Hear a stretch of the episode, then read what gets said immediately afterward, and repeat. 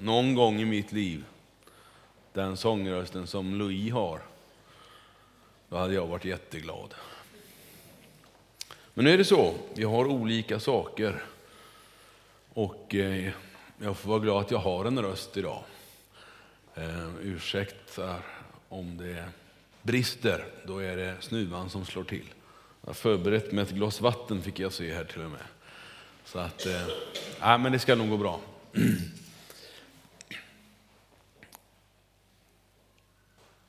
Jag har funderat mycket på vad jag skulle predika om den här söndagen.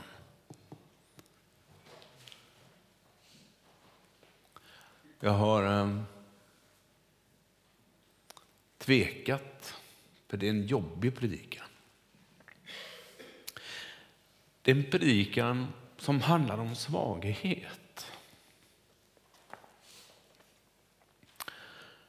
Men egentligen så handlar det inte om svaghet, för det handlar om styrka. För i Guds rike så hör de här två ihop. Och det ena blir bara bättre av det andra. Men i, utanför Guds rike så kan svagheten medföra mer svaghet. Och det blir bara värre och värre och värre. Men i Guds rike, för den som tror, finns det ett hopp, finns det en tro att i min svaghet så kommer han, Gud själv, och styrker mig. Så starkt så att själva svagheten blir min styrka. Det är min predikan. Om nu rösten skulle svaja iväg fullständigt så har du fått alltihop redan. Men jag tänker ändå ägna några minuter åt att fundera runt omkring det här. Men då har du fått egentligen det det handlar om. Och vet du, ju mer jag funderar på ämnet, ju godare har det blivit.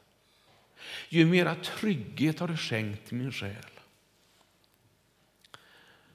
För utanför Guds rike, utanför trons värld, så är svaghet bara svaghet.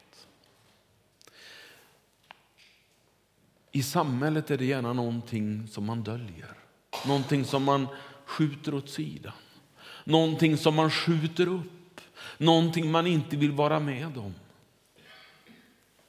någonting man inte pratar om.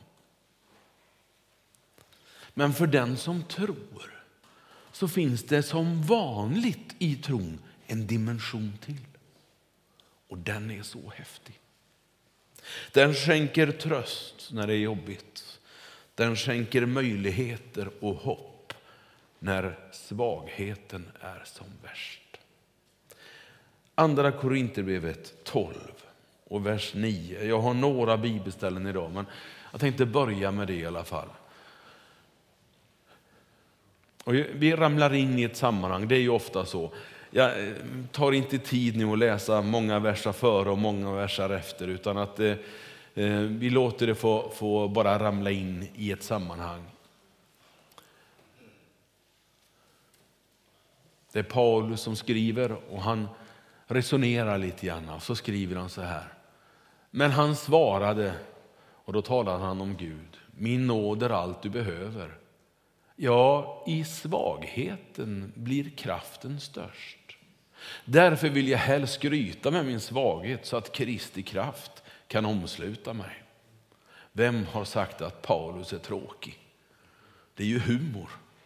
Det, det är ju någonting vackert över den här enkla versen. I svagheten blir kraften störst. Hur är det möjligt? Hur är det ens möjligt att tänka tanken?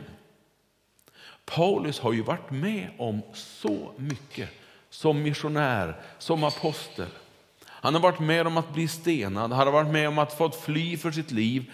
Ja, i princip så tog de livet av honom en gång. Men genom Guds nåd så reste han på sig och gick därifrån. Han visste vad svaghet var. Ja, det står till och med på något ställe att han hade en svaghet som han bett till Gud om att få slippa. Men han svarade, min nåd är allt du behöver. Det var svaret Paulus fick den gången. Och andra gånger så gav Gud honom mer än vad han behövde av det han bad om. Precis som det är för dig och mig. Jag vet inte om du har bett för någonting väldigt länge och tänkt att men vad håller han på med? Gud, hur svårt kan det vara att fixa det här för mig? Du vill ju mitt väl. Jag begriper inte. Nej, så är det. Jag begriper inte mig på Gud. Men han begriper sig på oss. Jag ägnar några minuter i mina förberedelser åt att fundera på kring ordets svaghet. Jag vet inte vad du tänker på när jag säger svaghet.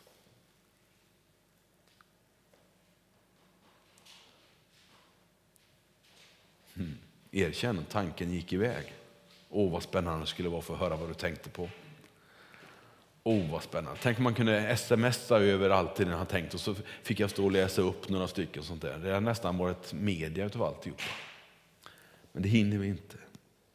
Jag tänkte på ekonomisk oförmåga. Jag tänker på fattigdom. Jag tänker på social och psykisk, eh, politisk svaghet. Ordet står för det här. Alltså ibland är den text som Paulus skrev på grekiska, ibland är den så mer innehållsrik än vad den blir när man översätter till ett ord på svenska. Man kanske skulle behöva en halv sida för att förklara det här, men då skulle ju Bibeln bli ja, flera gånger större än den tjocka bok vi redan har.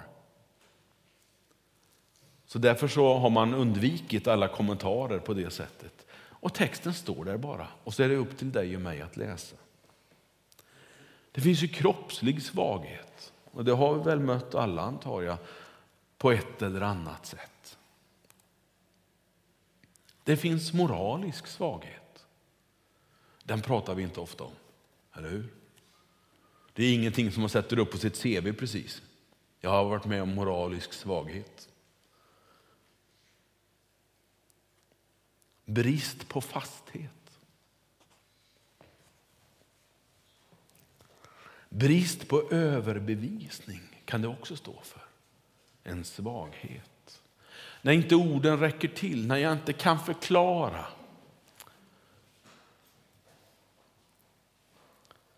Men det står också för svaghet och styrka att styrkan kommer från Gud. Svagheten använder Gud till att bli din styrka. Det är inte så att han vänder och tar bort svagheten. Det har vi inget löfte om. Det är inte alltid som, som du blir av med den. Du kan liksom säga att Jaha, nu är den avklarad, den lägger vi där. Utan en del svaghet kan man få bära länge. Kanske hela livet. En del brister får jag nog bära hela livet. Jag kommer nog aldrig kunna sjunga Louis på det sättet som du har gjort idag. Men jag kommer alltid önska det. Och ibland så ber jag Herre ge mig någonting vettigt att sjunga med. Och så sjunger jag ändå liksom bara för att Gud är ju så fantastisk. Och så får han liksom filtrera bort de värsta tokerierna som kommer en del svagheter får vi bara bära. Och det finns nog mycket, mycket värre saker att bära på än det jag berättar. Men Paulus han skriver också till romarna. Vi ska se om vi kan få upp det på, på väggen, Romarbrevet 8 och 26. Och då anknyter han till samma resonemang. På samma sätt så är det när anden stöder oss i vår svaghet. Vi vet ju inte vad vi bör be om egentligen. Men anden vädjar oss för oss med rop utan ord. Anden stöder oss i vår svar. Det står ingenstans. Jag har letat och letat. Jag har inte haft något ställe där det står att Åh, du är så stor och stark, du människa, så Gud hjälper dig. Det står inte att Gud styrker mig där jag är stark. Men det står gång på gång, när du är svag, då hjälper Gud. När Gud riktigt tar tag och ger dig av hela himlens möjligheter, det är där du är som svagast. Där du är som mest kraftlös, där du kan som minst. Du vet, jag, har, jag har varit med om några gånger när jag ska predika och eh, jag har gjort vad jag kan, men det har varit som att liksom titta in i en vägg bara. Och det har varit, ingenting har funkat. Måndagen har gått och tisdagen har gått och det brukar jag inte ha klart någon predikan på, men åtminstone någon tanke. Nej då. Tisdag, onsdag och torsdag. Och började kännas lite sådär osäkert. Fredagen och lördagen har gått också, för ända fram på lördagskvällen. Då är det precis som att då kommer Gud och så hjälper han mig. Ibland någon gång har jag varit bortrest och inte kunnat göra någonting. Och sen så har jag bara några timmar före så alltihopa bara runnit till på något sätt. Och då har jag tänkt, ja Gud, tur att du finns. Annars hade jag stått där idag utan någonting. Så i Guds värld så hänger det här ihop. Därför så är svagheten i tron, svagheten i ditt liv i tro på Jesus, det är inte säkert att det är det som egentligen är din svaghet. En svaghet kan det vara när du tror att du är stark. När du tror att nu fixar jag det här. Nu har jag klarat det. Det är lugnt. Gud, du kan koppla av idag. Jag fixar predikan. Det är inte alltid det går så bra då, kan jag tala om. Jag har lärt mig, det är ingen idé. Det är ingen idé att tro att jag inte behöver Gud. Det innebär inte att jag är svag alltid för det. Men kanske att Gud kan ge mig en extra knuff åt rätt håll när det är lite jobbigt. Vi ska titta på ett annat bibelställe, Matteus 12. Det är Jesus som eh, undervisar och så tar han ett citat från Jesaja-boken och väver in i sin undervisning. Och så säger Jesus så här. Han talar om sig själv faktiskt. Det är därför han hämtar texten från Jesaja-boken. Och så lägger han in sitt eget liv i texten och så säger han om sig själv, han ska inte bryta ner det knäckta strået eller släcka den tynande lågan. Utan han ska en dag föra rätten till seger. Ja, det är skrivet i Jesaja-boken med en speciell, med en speciell eh, tanke åt Israels befrielse. Men också lär de goda teologerna det finns en vision om Messias i den texten. Och den plockar Jesus upp där i sin undervisning och så säger han jag ska inte bryta av det knäckta strået eller släcka den tynande veken.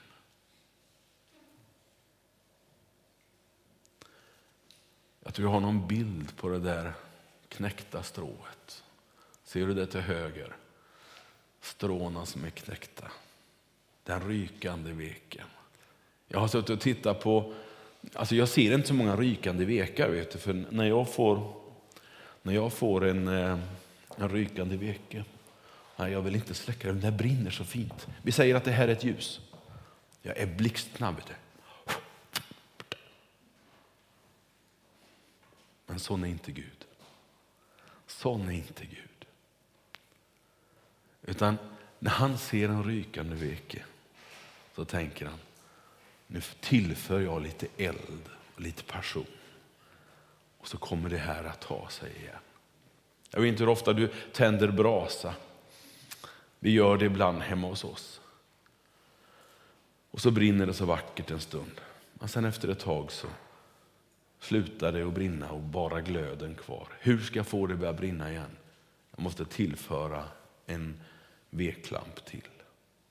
Och ibland så tänker jag att jag är som den här veklampen som har brunnit ut. Och så kommer Gud med en möjlighet till. Och så tar det fyr igen i mitt liv.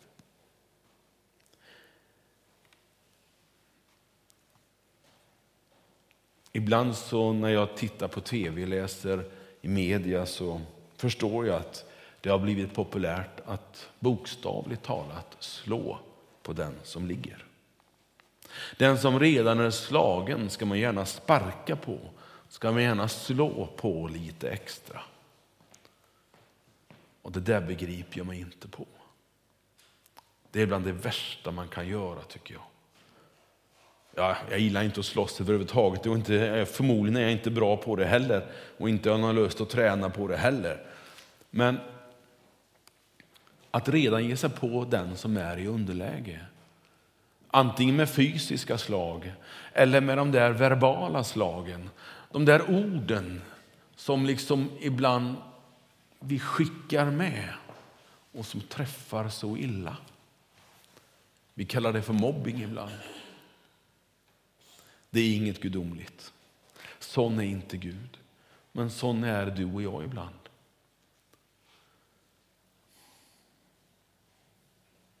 Men jag skulle önska att hans församling, hans lärjungar skulle bli duktiga på att tacka nej till det där att slå på den som ligger. Tacka nej till den som pratar ner den som redan har det jobbigt. Tala illa om den som redan halvvägs står på knä och halvvägs lider alldeles för mycket redan. Tänk om vi istället skulle vara de som säger stopp, vänta nu lite. Tänk om vi skulle hitta det modet i vår tro att avbryta och istället vara den som är med och tänder upp den där lågan igen. Som stärker det, det där brutna strået. Jag funderar lite grann på var det där kommer. Vad, vad då ett brutet strå? Jag är uppvuxen vid en älv och där fanns det mycket vass. Det var väl ingenting. De eldade vi upp. Ja, då kom brandkåren och så sprang vi. Men det var inte bra det heller. Men, men, så jag funderar på, jag slog upp det där. Förmodligen så är det här brutna strået, det är en herdepipa. En herde, eh, pipa, då tänker ni på något man röker, men ett musikinstrument. Ett brutet, ni är ju musiker så många här, så ni vet ju vad det är. Ett brutet instrument. Det är ju ingen som vill spela på. Men Gud spelar gärna på ett brutet instrument. Han är med och helar ett brutet instrument. Han väjer inte för det trasiga. Han väjer inte för det som vi tycker ser illa ut för det som luktar illa, för den som har farit illa i livet. Gud vänder inte ryggen åt den människan. Gud säger, jag vill hela det brutna strået. Jag vill tända än en gång den där rykande veken, att den får lysa och bringa värme och ljus till människor. Den där herdeflöjten som jag talar om, den var väldigt enkel att göra sönder. Det var ett billigt instrument. Det var därför herden kunde få tag på det. Och ibland så är det ju en väldigt fin bild på dig och mig. Vi är som de här lättbrutna instrumenten. Men Gud kan hjälpa dig och mig. Jesus säger att han föraktar inte de utbrända lamporna. Den där veken, du ser på bilden här, ja det syns ju något. Jag tror jag har bättre bild där än vad ni har där. Det är en bra tröst för er. Men ni ser vad det är. Jag tror inte att det fanns så mycket stearinljus på den tiden. Då var det mera oljelampor. Och när oljelampan började ryka, då visste man att det var slut på olja. Då behövde man fylla på olja. Och De liknelser som Jesus har, de bilder som han tar upp, de är så fantastiska. Ibland kan det vara skönt att få komma till Gud och säga, Herre, jag har lite dåligt med olja i min lampa. Jag är rädd för att min veke ryker. Den kanske håller på att slockna.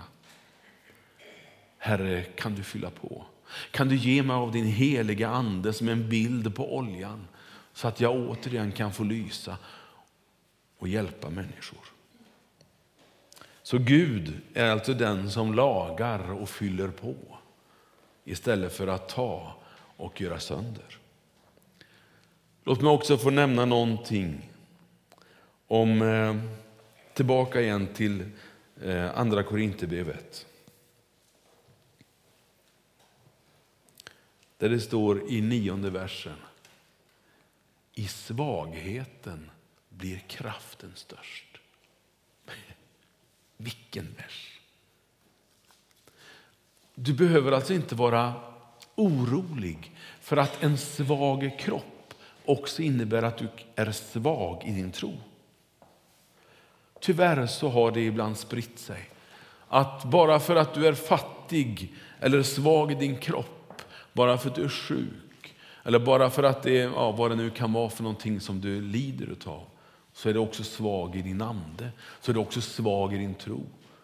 Det måste inte alls höra ihop. Man kan vara hur stark som helst inombords, men lida på utsidan. Och Det är därför som det här kan stämma.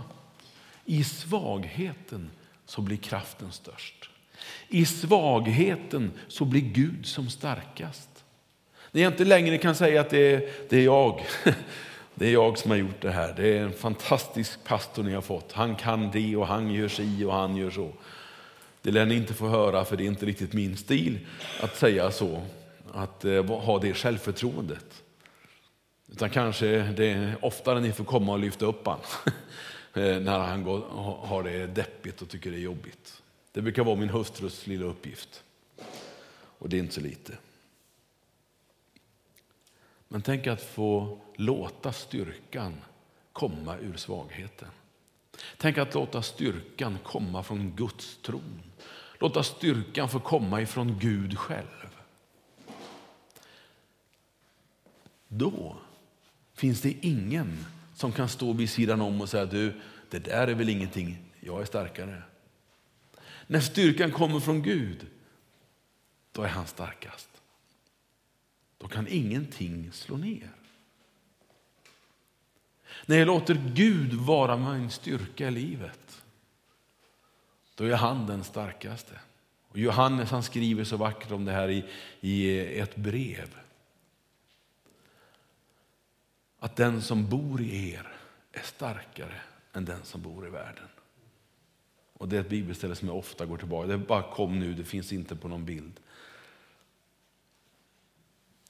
Men tänk om det här skulle få bli en, en söndag där du vågar acceptera svaghet som en styrka. Jag säger inte att du ska sluta be om att Gud tar bort den svaghet som du gärna skulle vilja bli av med. Jag unnar dig gärna den bönen. Men du ska inte vara rädd för svagheten i sig. Se den som en möjlighet för Gud att göra någonting vackert i ditt liv. Det är kanske bara Gud som kan det. Och när han gör det så blir det så vackert så människor kommer att avundas dig, din styrka, istället för att se ner på din svaghet. Kanske den starkaste bilden på att det här stämmer är Jesus själv på korset. Jag valde att inte ta en alltför stark närbild, för han var svag. Jag vet inte om du har sett Passion of Christ som gick för några år sedan på biograferna och som vi kan titta på i eh, våra olika play-funktioner i, i våra datorer.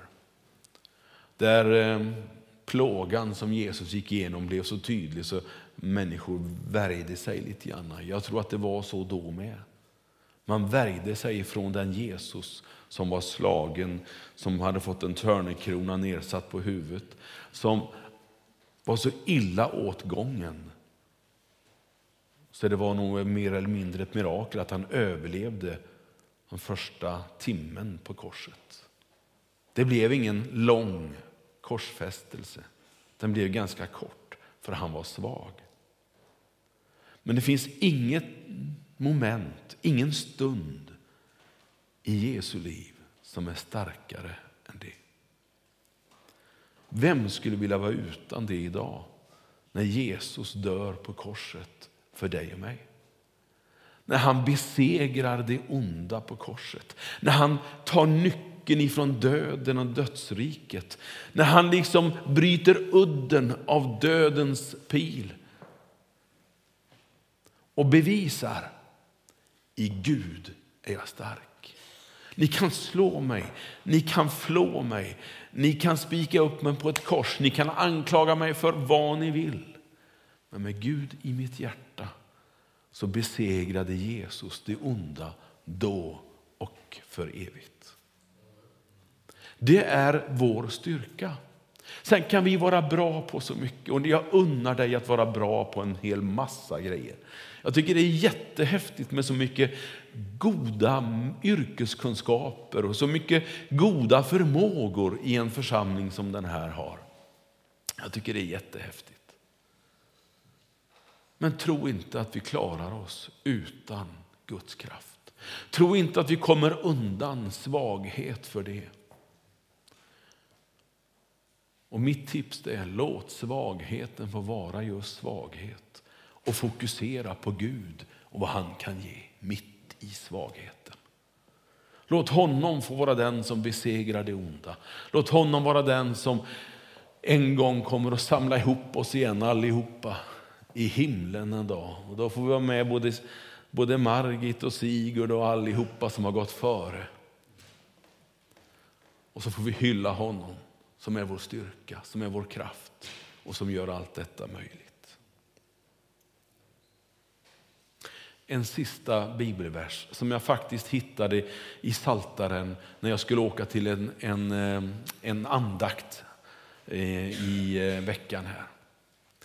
Det är en saltarsalm. Jag tror att den finns med. Ja, vad bra. Tack. Jag blev osäker. Tänkte, har jag glömt den? Den åttonde versen i psalm 121. Herren skall bevara dig i alla livets skiften. I livets alla skiften. Gud vet om att livet ibland är svagt. Gud vet om att livet ibland är jag ska inte säga pest, men jobbigt i alla fall. Han vet det. Men han har sagt, i alla livets skiften kommer jag vara med dig. I alla livets skiften kommer jag välsigna dig. Jag ska bevara dig, uttrycker psalmisten det som. Och han säger nu och för evigt. Både när psalmisten skrev det och nu. Och imorgon är det ett annat nu. På tisdag är ett nu där Gud bevarar dig i dina livets skiften. För livet skiftar, det är bara att erkänna. Så är det. Men Gud är densamme i alla livets skiften. Och jag vill tacka Herren för det tillsammans med dig. Älskade Jesus. Herre, den svaghet som finns som vi bär med oss allihop, var och en på sitt sätt. Den kamp vi har, de problem vi jobbar med, Herre. Allt detta vill vi om nåd, Herre, bara säga hjälp oss. Herre, vi gör så gott vi kan. Vi försöker att, slipa av det som kan slipas av. Men Herre, ibland så är det som att svagheten inte ger vika. Och Herre, det, då vill vi komma till dig. Herre, då vill vi säga till dig, fyll oss med din styrka så svagheten får bli min styrka. Älskade Jesus, välsigna oss var och en den här dagen. Det skifte som vi lever i just nu. Välsigna den som sörjer, som har kommit in i ett annat skifte i livet. Välsigna den som är glad. Välsigna den som i vilket känsliga vi än är, har med oss Herre. Och vi ska prisa dig därför. Amen. Amen.